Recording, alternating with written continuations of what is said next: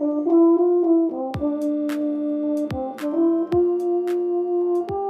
listening to You Play a What, a podcast by a musician for musicians. My name is Vincent, and I play the euphonium. Join me as I sit down with successful musicians to talk about their specialization, inspirations, and career developments.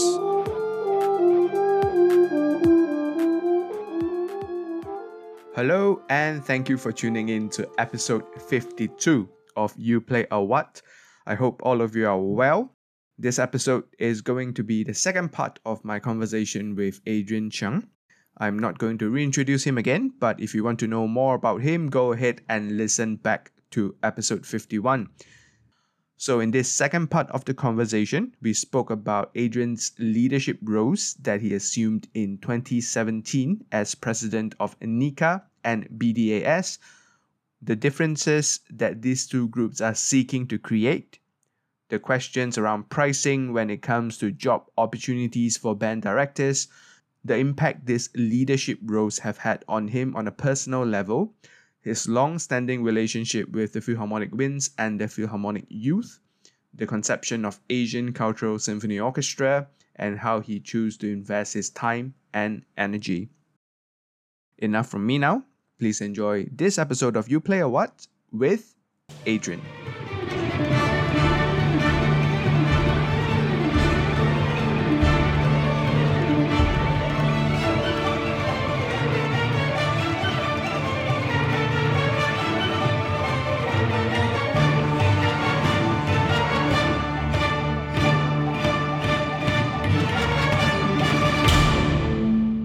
Then after that, my second full time job was in SSO. So during SSO times, you know, you get a different conductor every week, Mm. and that was when you can see different conductors in action also, and and learning what what what what they do behind the scenes also because um, how they plan for a concert, you know, how they what they what they request for, the kind of decisions they make prior to that first rehearsal because I was in touch with them, you know. So whatever request they would need, they will have to go through me, and I'll I will execute it out for them. Mm. So that was I think that was good also because that was good training for me as well because um, you got to you get to go behind the scenes to see what work uh what what conductors do before that first rehearsal. I mean besides score study of course lah. Right. yeah, it's not just about score study. It's not just about knowing the score. It's about uh, it's about putting the conditions, preparing for the conditions that would make the rehearsal work. Yeah, Mm. and also how going from one rehearsal to another rehearsal. What are the things they do? What what are the decisions they make to work towards? Because they only had four rehearsals in SSO. You know, every conductor comes on Tuesday. By Friday, they had to put up the show Friday night Mm. you know so the time was very tight and i think i got uh this was uh being professional you know starting on time following to the rehearsal order to the t Mm. um all these values got into me um very strongly because it is if if you felt if you felt uh, annoyed staying or staying back extra two minutes after a rehearsal it is definitely exemplified in an in a professional setting. Mm. Yeah, You know, I can imagine. people can not in SSO, but I'm, I we heard stories about in foreign orchestras, people can stand up and walk off, you know, that kind of thing. Mm. It's part of it's totally in their right, you know, to do so. Yep. It's nothing wrong with that actually. Yeah. Even in SSO, if past five minutes, the conductor still keeps going on, the orchestra management need to do something about it, you know. Yeah, has to you tell to him. go on stage and Yeah. bring the tell the conductor we got to stop now, you know, Mm. or it's the break time now. You must have the break time now, Yeah. or or if you know if you are changing of pieces, it affects different players coming up and down. Mm. Different people have to go, people have to come in, people are waiting behind the back, you know, that kind of thing. So Yeah. you got to you got to go into every rehearsal with a very structured mind of what you want to do, how long each, how long you want to give each part of your rehearsal process to. Mm. So I think this was very good, uh, in a way, training for myself as a conductor because uh, I would I would run my rehearsals in a similar fashion as well. You know, I don't penalize people. I I will start with whoever is there. If people are late, you know, and of course we'll make late coming a big thing, Mm. and so we reinforce the the values of punctuality, and then the values of not wasting time as well. Because I can't if I go into the rehearsal in December thinking that my SYF is in April. um, yeah. I have three months to work on this piece. You Mm. know, technically speaking, I can Yeah. take Just it take it and easy, Take it easy until the last Yeah. month, right? But Yeah. but um, no, we have to act like we have to rehearse it like tomorrow's the re- performance, Mm. and we got to do whatever we can today to make it better. Mm. Yeah, of course. I, I mean, I'm exaggerating a little bit. I mean, of course, you know, you still have three months. Yeah. and there's only so much you can do in a rehearsal. But I mean, you cannot waste time. Yes. I, I, I think one of the most important thing is you know people are there for you. I always you know they're not they, they can be they can be doing many other things, especially in a community such situation. Mm. You know, like when I when I conduct Phil Youth and Phil Winds, uh, you know people people don't have to be there. Even for my poly groups, my uni group, they don't have to be there. These are all youngsters. They all have they all have I think I think play a computer game also sometimes more fun than uh, than rehearsal. You know what I mean? right. You got to make your rehearsal count. You got Yeah. to make your rehearsal worth it. Provide some gotta make- value, right?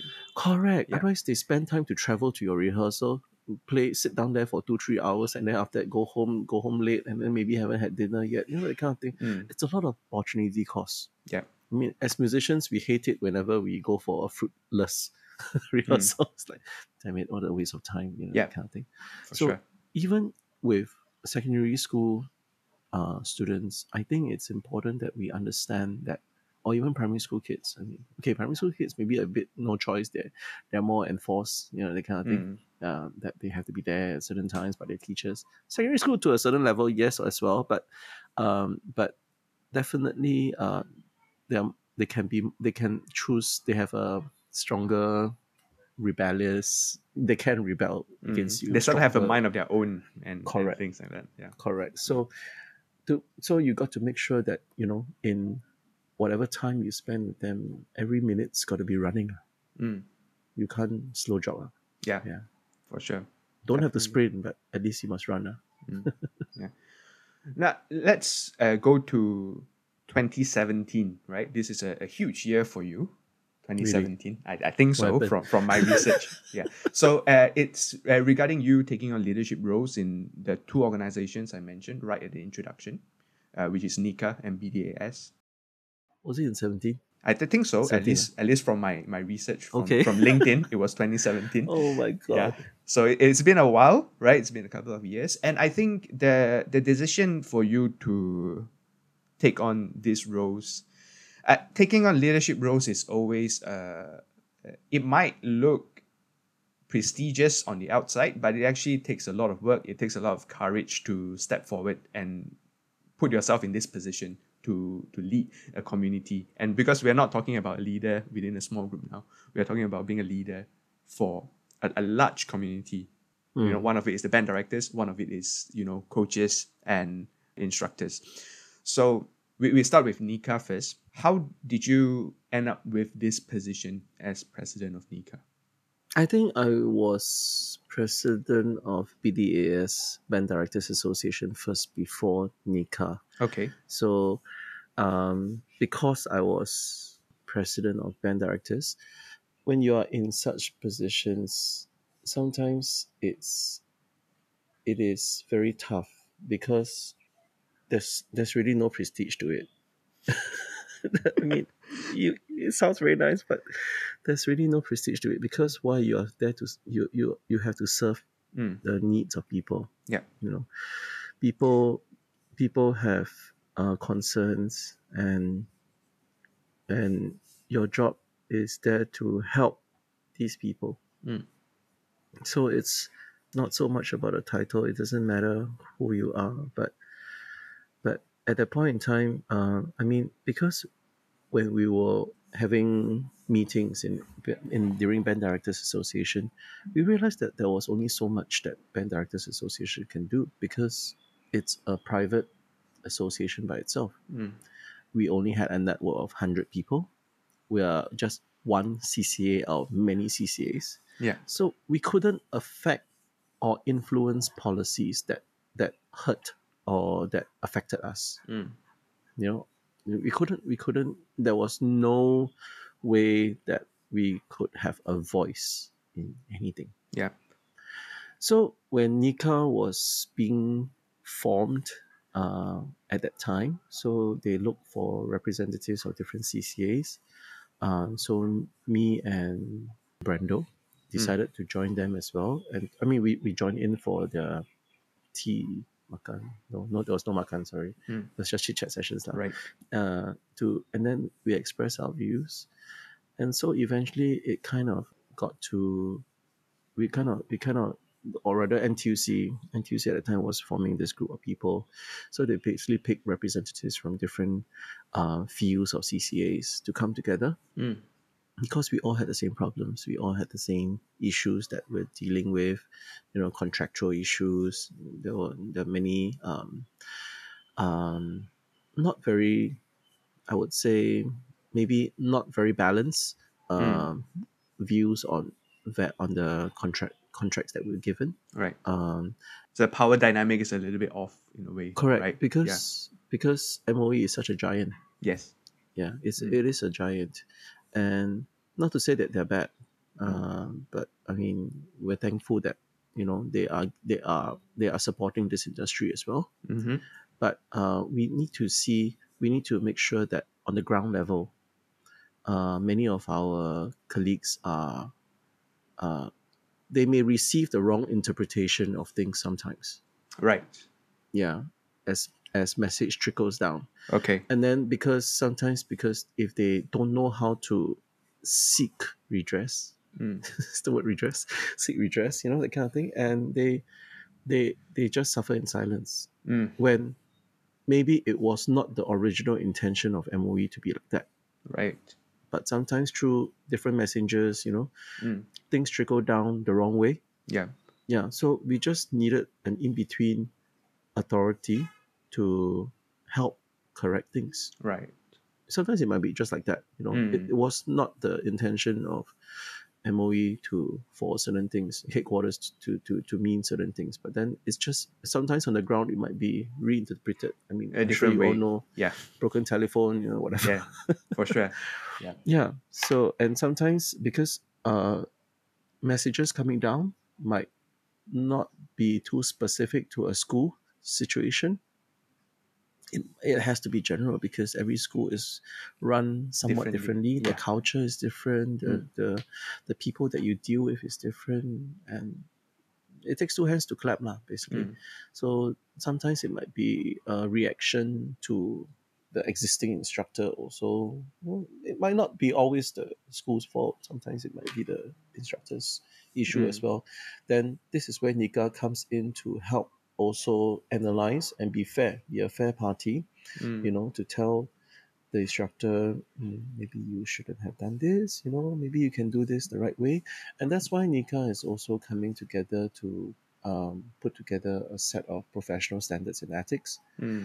that we hope that our members can abide and follow by you know what should you do to be professional you know otherwise you're just in a way you're just stabbing yourself if you Yeah, you're this you know that kind of Opening yourself up to a lot of uh, vulnerability. In a way. Correct. Right.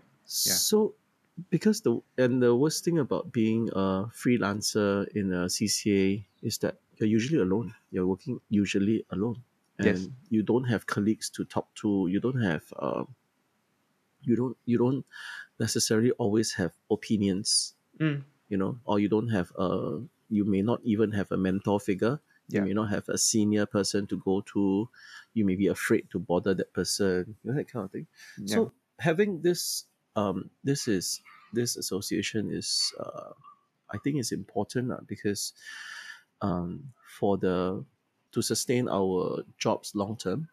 I mean, we've been making slow slow progress. I mean, it's not so easy to to to to change the major policy so quickly. But I think, I think in terms of helping instructors understand things Yeah. and creating the creating the opportunities to voice our concerns uh, to certain uh, ministers or to to even MOE HQ voice certain concerns and to have our opinions on policies. At least we at least we can see that um, we are being heard now. Mm.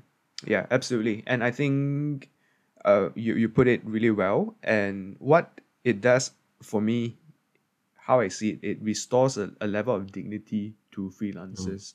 And I think this word is really important because uh, as freelancers, we face a lot of issues both at work and also uh, personally because first of all being freelancers um, that there's a stigma, right, that comes with being a freelancer. That means you, you can't quite get a full time job, therefore you are a freelancer. But of course, uh, Mhm. being a freelancer for a number of years and you being a freelancer for uh, a, a longer time, we know that that is uh, not true.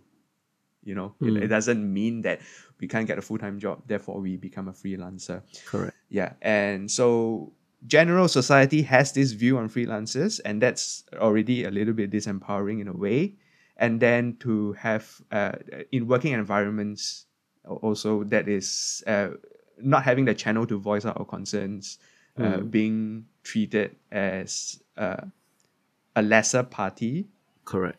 is uh, never a good feeling because it feel, Yeah. feels like your work is not being valued and then if your work is not being valued then why why are you here then you know Mm. you, you you unravel so much more questions And it's not just with MOE as well. Sometimes uh, people face issues when they are subcontractors. mm.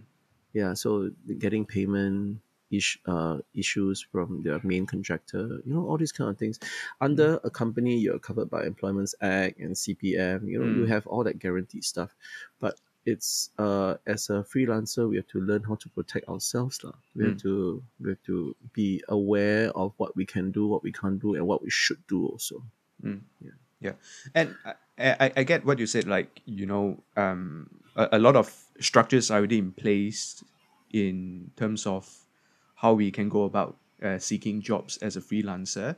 And some of these things are, are difficult to move right and difficult to manipulate right? So uh, i guess if i have a question for you that would be do you foresee that we can shift away from being so price centric in terms of the school's hiring process for like instructors I I believe that the hiring process is never about price. okay I am quite sure that schools don't hire just based on price. Mm.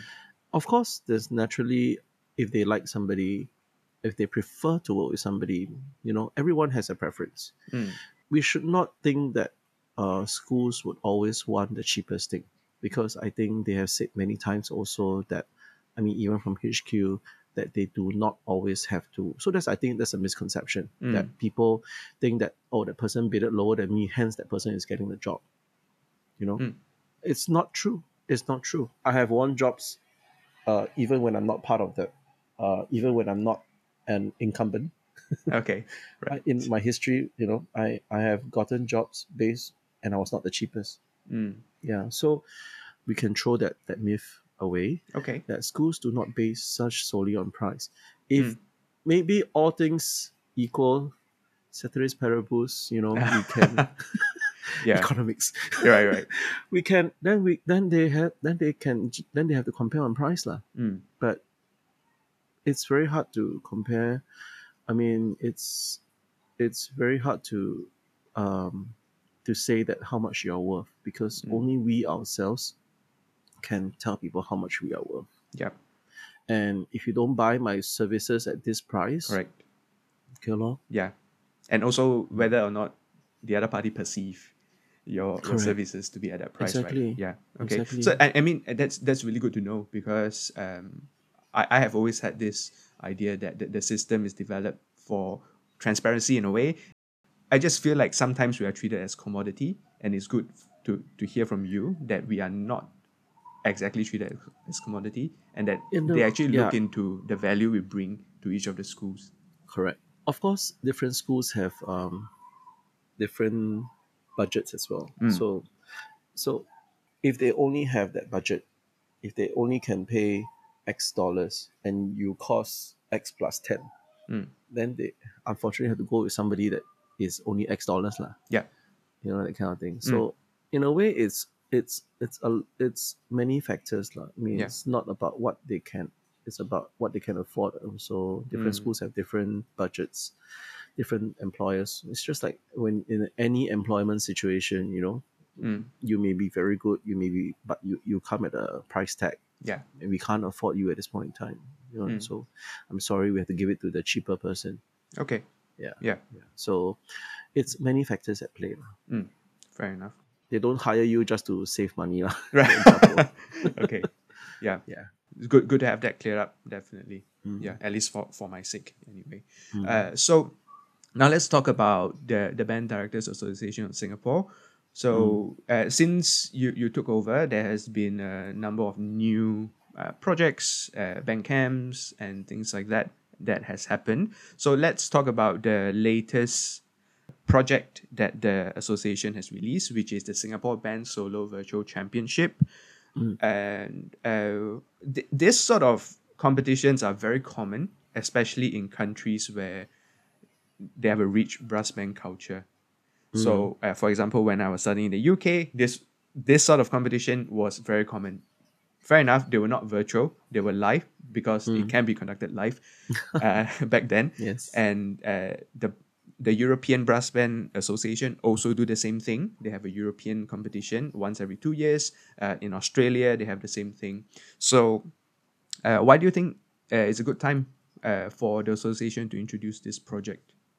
I think this was a in a way a reaction to the current the current environment that we're in Mm. because this is uh I think this is the only thing we can do at this point in time. Yeah.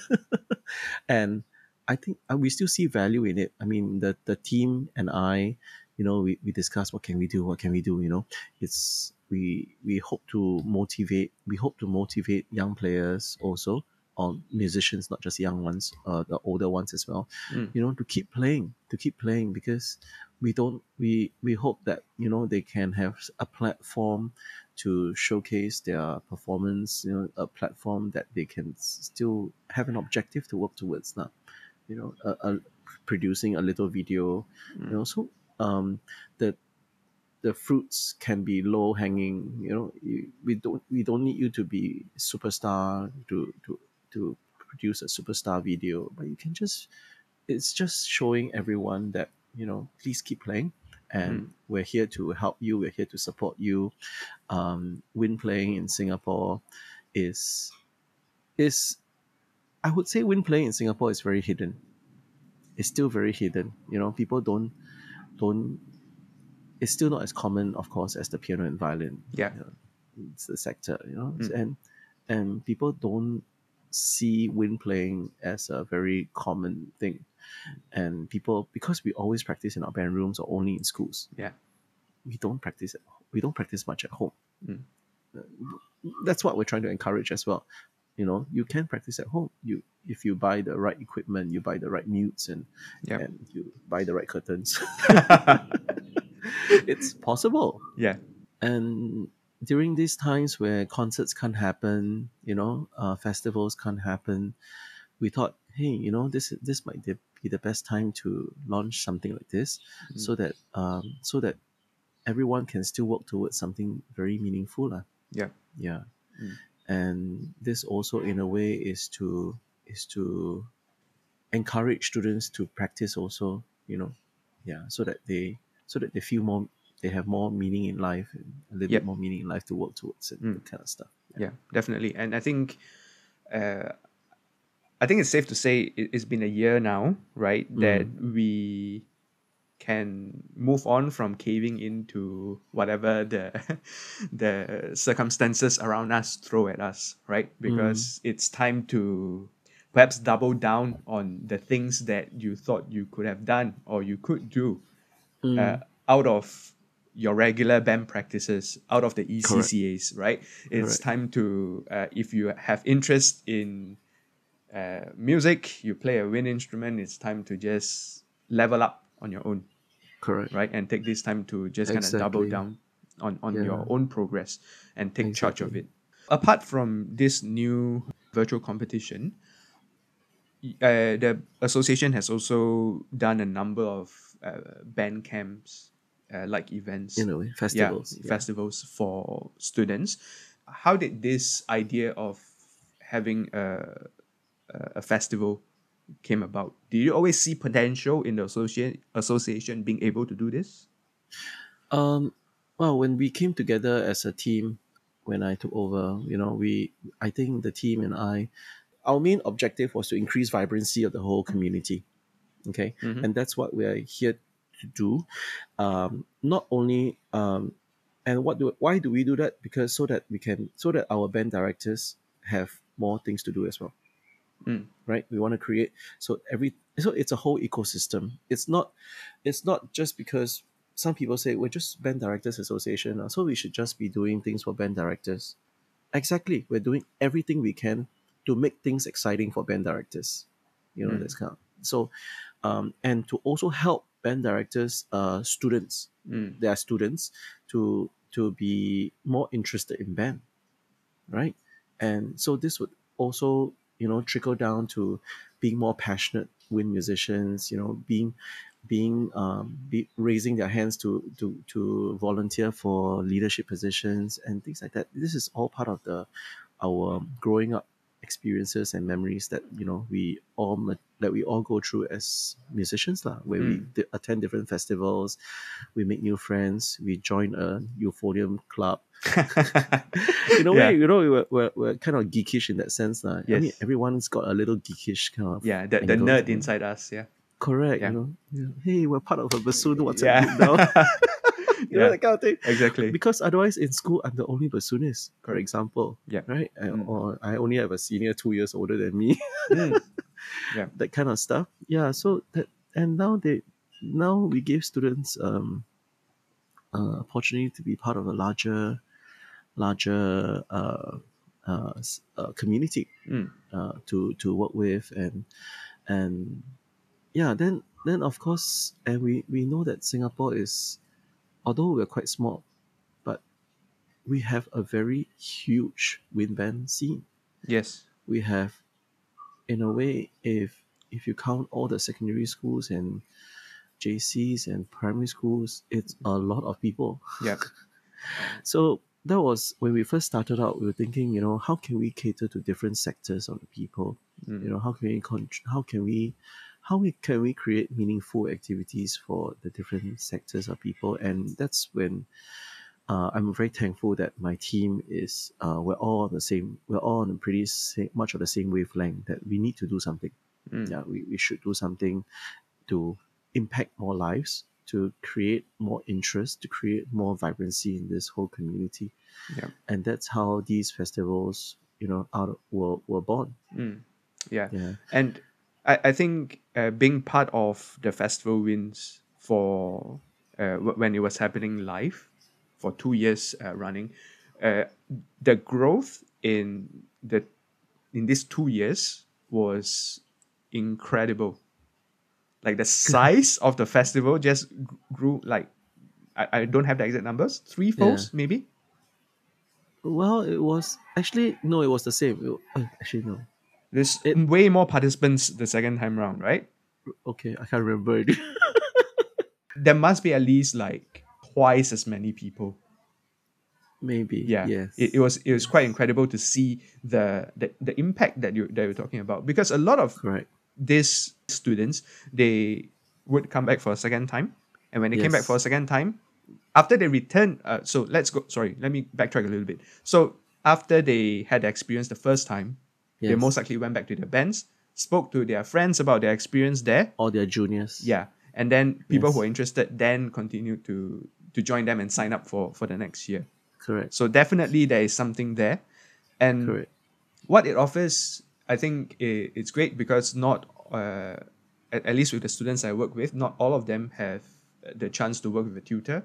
So uh, as much as the we, we always wish for more time, right, in, in festivals like that to to get to know the students a little bit better. Yeah. But at least having this sort of knowledge of oh, actually this is how tutorship works, and this is how it can help me in my playing Mhm. and uh, it's great. And then, like I said, finding a community and having students find a group of people that they can identify with right? Yeah. These people, uh, I, I'm not the odd one out now, you know. Yeah, Yeah, there are people who are crazier than me. There are people who are more keen Correct. than me. Whereas, like in their own bands, they might feel like, oh, I, I cannot be too keen because people ask me like, you know, hey, why you why are you so on? Correct, You correct, know, correct. Why are you doing all these things? Or they find a mountain that's higher than them. Yeah. yeah, exactly. Yeah, absolutely. They used to be the highest mountain in, in their band, but oh my Yes. god, that guy. Yeah. Yeah. That's IKEA or that's Correct, correct. Yeah, with with the the with the amazing chops and, and things like that. Yeah. Yeah. Uh, what what are some of your your takeaways since assuming these leadership roles? What has it done for you personally? I'm definitely an introvert. I'm definitely um not a. I, I like to. I, I I'm. I can stay at home the whole day. It's okay. Kind of, yeah. I can don't talk to people. I'm I'm fine. Mm. Um, like that as a person, but I feel that um, when I was asked and people thought I could fill the shoes, I said I, I thought to myself, okay, heck lah, let's just try lah Mm. you know that kind of thing I, I don't know what i was getting myself into i've Right. never done this kind of thing before i, I Mm. don't have experience at all and but i just saw it as my role as a facilitator Mm. of uh, bringing everyone together collaborating in good spirit um, increasing already spreading the love you know spreading our love for band to more people Mm. that is the ultimate uh, motivation and how, the the main seed that grew into all these things. How can we increase the our pa- How can we let other people know that you know there are actually these bunch of people that are very passionate in band, and we want to tell more people that we are very interested in band, and Mm. we hope you can join us in our journey as well. How to make band a more popular um, medium of Mm. uh, expression Yeah. how to make wind instruments you know um, as as common as piano and violin that it's that it's not a that is not that people can identify the difference between the oboe and the clarinet Yeah. they know they know what is a euphonium uh, uh, yeah, yeah, yeah. Definitely, we- Yeah. uh, we are, we are, we're on this journey. We're on this journey.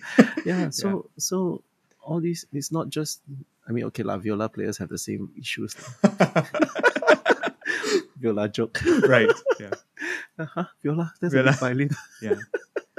so so i mean yeah we just want to we, we just want to tell the world that we are we we we like what we do and and also providing the a little sofa for people to sit together you know when and chit chat and to and to catch up and to bring brainstorm for ideas together how we can make this together that's what bdas i think is like lah Mm. you know, it's the sofa for all the band people to sit down and chit chat together. There's no there's no rivalry. There's no there's, there shouldn't be tension. Mm. Um, as I mentioned, I, I think this was in my one of my first few things that I said to everyone also that I know we all compete for jobs in a way we compete, but because we are forced to, we're we have to submit a bid Yeah. you know, to our jobs. And that seems like a competition. Mm. But I mean, it's just a job. You know, we should not, people want to hire, they hire who law, that kind of thing. Yeah. It's not my friend's problem. It's not my friend's problem if if my friend got selected and I didn't get selected. ma. I shouldn't hate my friend for that Yeah. you know that kind of thing we should let we should we should let these things go you know it Mm. was it's the hirer that that made the decision we're Yeah. all colleagues you know in Mm. this sense we're not under the same company we don't work in the same organization but we all have that same love for what we do Yep. and i think that's the most important thing. Mm, true. Uh, yeah, I think you know at, at the end of the day, when one door shuts, the other open, right? So correct. yeah, there are always uh, opportunities out there, and uh, we have to put ourselves in the best position to Mm. be ready for these opportunities when they come knocking at our door, right? That's Mm. probably the most important thing. Mm. And yeah, I, I mean, time is absolutely flying, and uh, I don't want to hold you for for too long. But I Oh. want to just uh, talk about uh, one more particular topic uh, with you.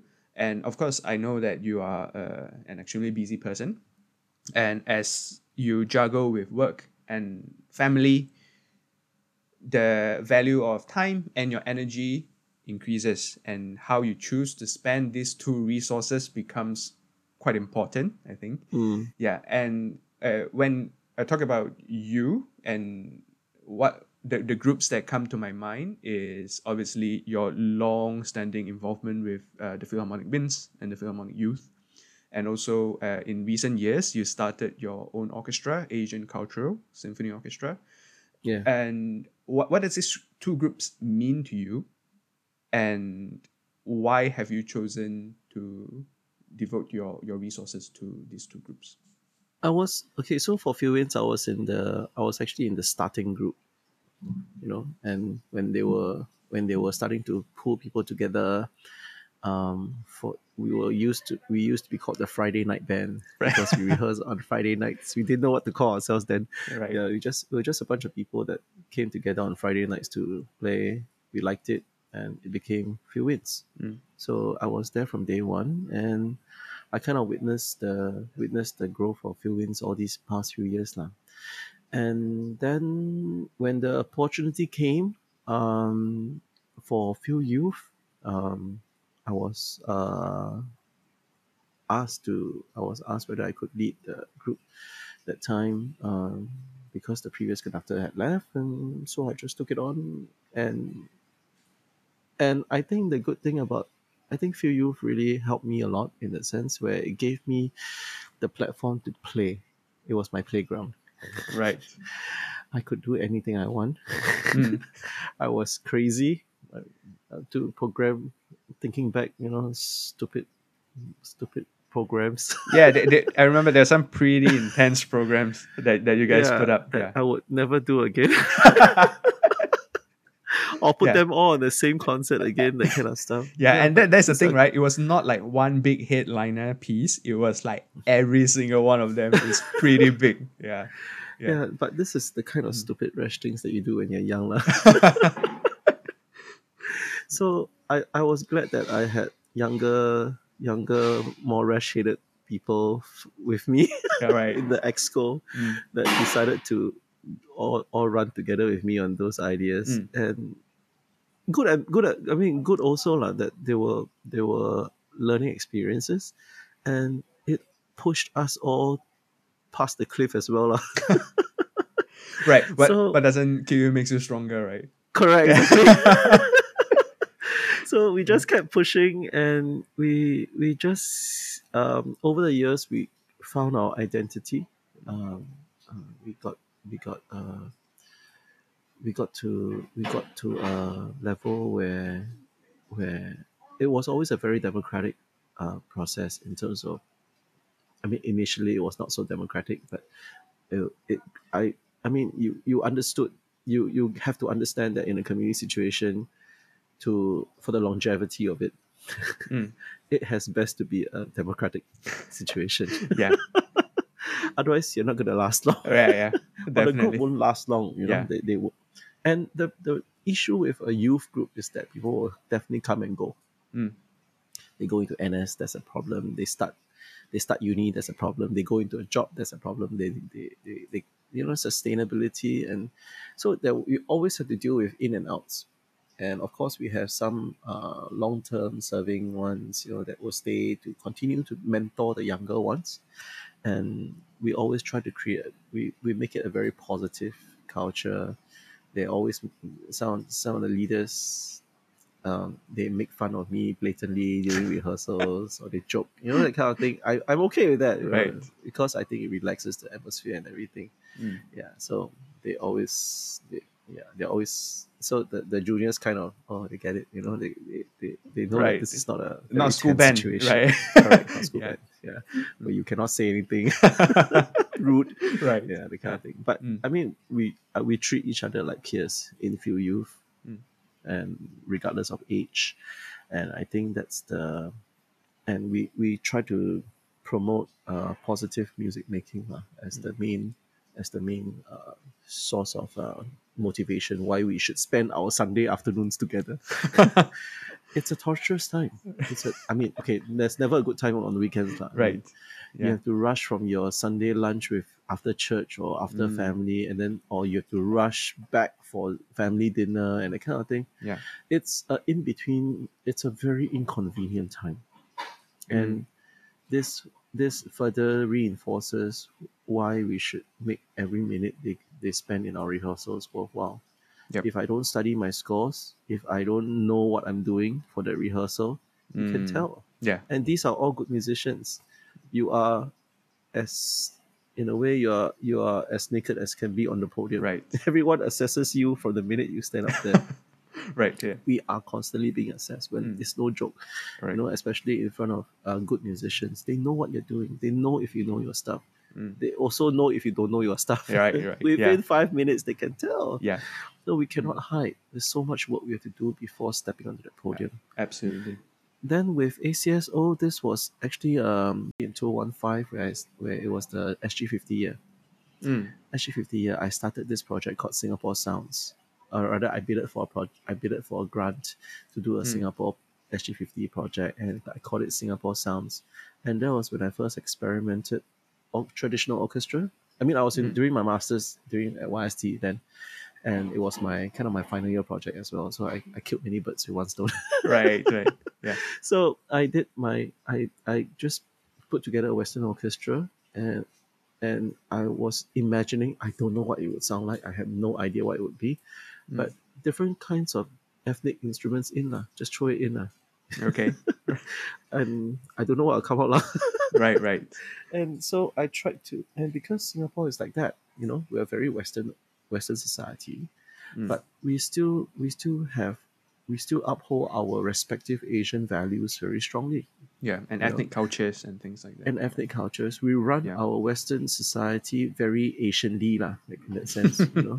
yeah. You know, So, so I, I was just thinking, hey, what if we do this? You know, we create a different kind of sound.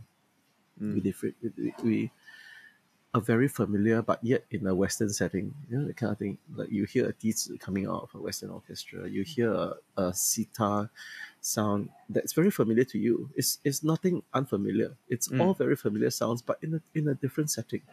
Right. And and and this was exactly a, another avenue where I could use to promote Asian composers as well, because that's what ACSO sets out to do. The Asian Cultural Symphony Orchestra sets out to do is to only perform Asian works, Mm. because every other orchestra in Singapore, they're just doing Western works, classical, baroque, whatever, and the Mahlers and, and stuff like that, which is Yeah. all great, which is definitely all great. Mm. But I think we need a platform also, a radio station also for Singaporean composers and Right. also Asian composers because I Mm. think there is so much good stuff as well.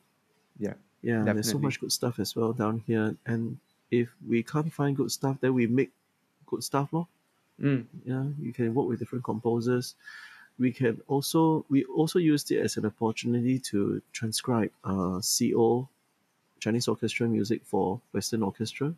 Mm. Yeah, so that's Yeah. that Which doesn't happen to- that often, correct. right? Yeah. But it's, usually the other way. yeah, but I, I think this also um that, that there's something about uh, traditional classical western music that perhaps are not so open to to things like that Hmm. you know in, in a traditional sense right Correct. and and having this opportunity to kind of break this mold that uh, there are other possibilities because Correct. the chinese orchestra absolutely have no problem Yeah. right they can also reject the western works but they have no problem programming it into uh, their their programs but it Correct. seems to not go the other way so Correct. having this is quite interesting i thought Yeah.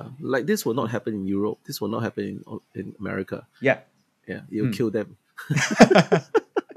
but I think in Singapore we are we, we, we can accept it because Yeah. we know that deep inside it's our Asian roots.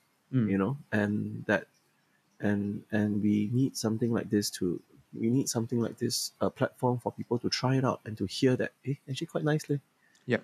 and and it kind of got infectious now Mm. because after you do I mean the first one was the, the our first concert was the Huang He and the Butterfly Lovers so that one no issue lah that one you know Mm. it's already written like that and it's very very asian very what nobody had issues with it it Yeah. was the subsequent concerts that that increased uh, our love for this. You know, all the musicians there. You know, we come together and although they some professionals also sometimes you know they, they, they said they used to playing all that west that, that usual rap but they come here eh, very refreshing eh. Mm. and that's Yeah. why they keep coming back because every time they come they they they they experience they, they get new experiences Mm. yeah Yeah. and with my groups so same thing i run my rehearsals in a in a i have to run my rehearsals in a very structured way and so that they also and minimize the number of rehearsals Mm. right so uh, we so that every rehearsal they they know that they should not try to miss because if they miss it's it's like maybe 10% 20% of the rehearsal all the Yeah. rehearsal time you get yeah, yeah, fair enough. yeah so and so everyone runs together lor. Mm. Mm. It, it- it's a good idea to have a project that's like that. it's mainly to add to the di- diversification of uh, programs in Singapore as well. Yeah, absolutely. No one else is doing it. It's just filling a hole. Mm, mm, yeah, and uh, also doing it in a way that is unapologetic, right? Mm. It- what what you don't want is to go into this like that, sort of like dip your toes into it, but don't fully commit to it. That that sort of like Or one piece out of the core concert. That kind of yeah yeah like you, you you feel like there's a there's a need to um program something into so that people will like it or, or whatever yeah yeah e- exactly Just to exactly check off your KPI. yeah yeah but to just go like this is what we represent this is what we Correct. are uh, this is who we are and this is what we're going to do Correct. So It's a different angle. And then you are, you you have to stay committed to the angle as well. Mm, exactly. And uh, whi- which means that wha- whatever the group represents needs to be really, really strong so that you don't feel like you want to kind of Yeah. back out away from exactly. it. Right? So I Yeah. mean, with this project with me is Dedric as well. So Dedric is a is a Chinese orchestra person, Mm, and so I think coming the two of us working together has has created um, many ideas as well. I mean, with the strong team as well. Yeah. Uh, that we happen we are very lucky to work with Edmund and and etc. and Chin Hong. You know all of them. Mm. Um, and and the good thing is because we come from very different backgrounds, so Right. we we bring different things, different ideas, and we see how we can cook this dish together as well. Yeah. Mm. So so far we've been um, all our public concerts we we we will both do half a half a program, you know, Mm. and we offer different things lah, to Right. the audience as well.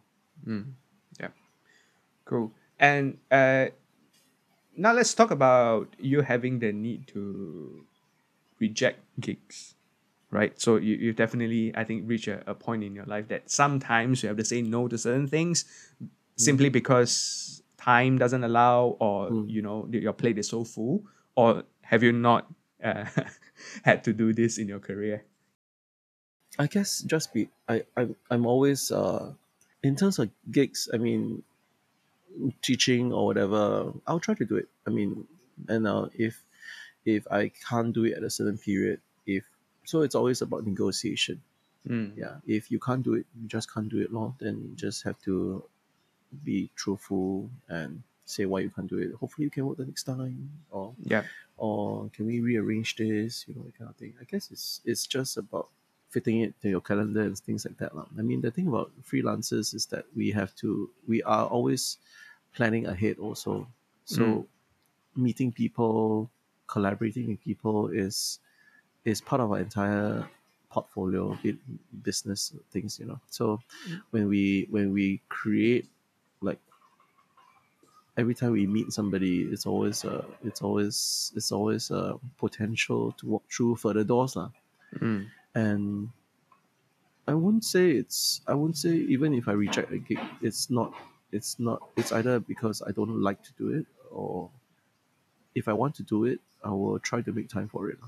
Right. yeah or i Mm, mm. try to see whether i can shift things around Mm. it's all about time management Okay, right. Now, uh, very last thing before I let you go, one tip that you can give to someone who wants to get started on their freelancing journey. I think I just said this yesterday, but or was it the day before? Um, although you're a freelancer, um, you shouldn't be too free. ah. Absolutely. You shouldn't be too free. Yeah. Just keep finding things to do. Mm. Just keep finding things to do. Even Yeah. if it's I think when we even if it's just about being going for rehearsals, watching other people, you know, I mean depending on what you want to do, lah. I mean Mm. even if it's just watching people do or volunteering yourself for projects, you know, Mm. uh, letting people know, letting people know what you can do, you know, is is very important. Um, being around, making yourself visible, is very important. Mm, absolutely. Because if you are too free, ah, especially when you're too young, ah, when you're young, ah, Yeah. then yeah, find something to do. Just just keep doing something. Yeah. Exactly. And I see, I think uh, apart from having a, a calendar that is uh, relatively full, Mm. the the freelancer part also applies to how you kind of structure your everyday life, Yes. right? Uh, we cannot live too haphazardly as well. Just because we are freelancer and we Mm. perhaps work in a, a bracket of time doesn't mean that we stop thinking about our work or we don't do Yeah. things that are related to grow our work in our free time, right? We have this tendency to think that, oh, this is our working hours. I'm only paid for this hour. The rest of the time, I can just watch Netflix and, No. you know, yeah. Yeah. So there's a, if you think about it, the typical the typical employee, you know, they work at least eight hours Yeah. in the job. After Mm. that, they go home. They may still have to do a bit.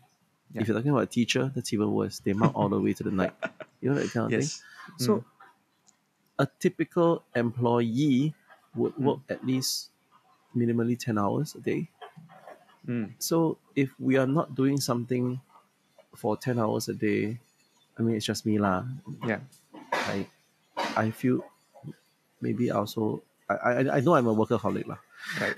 Yeah. I, I I'm definitely I feel bad if I don't do things. yeah and and then in in return if this is your current sort of living situation it's also uh, you, you can't complain that there are nothing happening in your life Correct.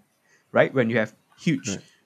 pockets of time to do something and Mm. then you're just not doing much then Mm. you can't really complain about oh i don't have enough work i, I don't have Mm. this i don't have that right Yeah, so you have to take charge of everything Yes. Yeah. Great. So I think this is a, a good time for us to wrap this conversation up. and thank you so dear. much for It's so this long. chat, Adrian. Yeah, Uh, it's good talking yeah. to you. Yeah, and likewise. And I, I like I said to you, uh, I'm wondering to myself why this chat didn't happen a little bit earlier. And thank you for the work that you do, uh, bringing No, together communities, being a leader, working in an organization that provides a voice to freelancers Mm. and our community. I think truly remarkable work. Thank you for No, no, everything no. that you're doing. It's it's everyone. It's everyone. It's a collaborative effort. So uh, once again, thank you for your time and thank, Thank you for you. speaking with me. Yeah. yeah. Thanks a lot. Yeah. So for all of you listening, thank you for staying with us throughout this episode. And most importantly, thank you for your attention. It is very much appreciated. And with that, we will sign off on this episode of You Play a What. You have been listening to You Play a What, hosted by Vincent Tan. If you enjoyed this episode, please hit the subscribe button so that you'll be notified when a new episode is posted. Rate and review the podcast and share it with your friends if you feel so inclined. The theme music for the podcast is entitled Midnight Affairs and is composed by Algirdas Matonis and recorded by Vincent Tan. Thank you so much for listening to You Play a What. Until next time.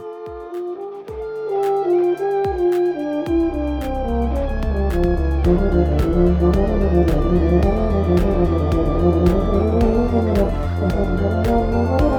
you.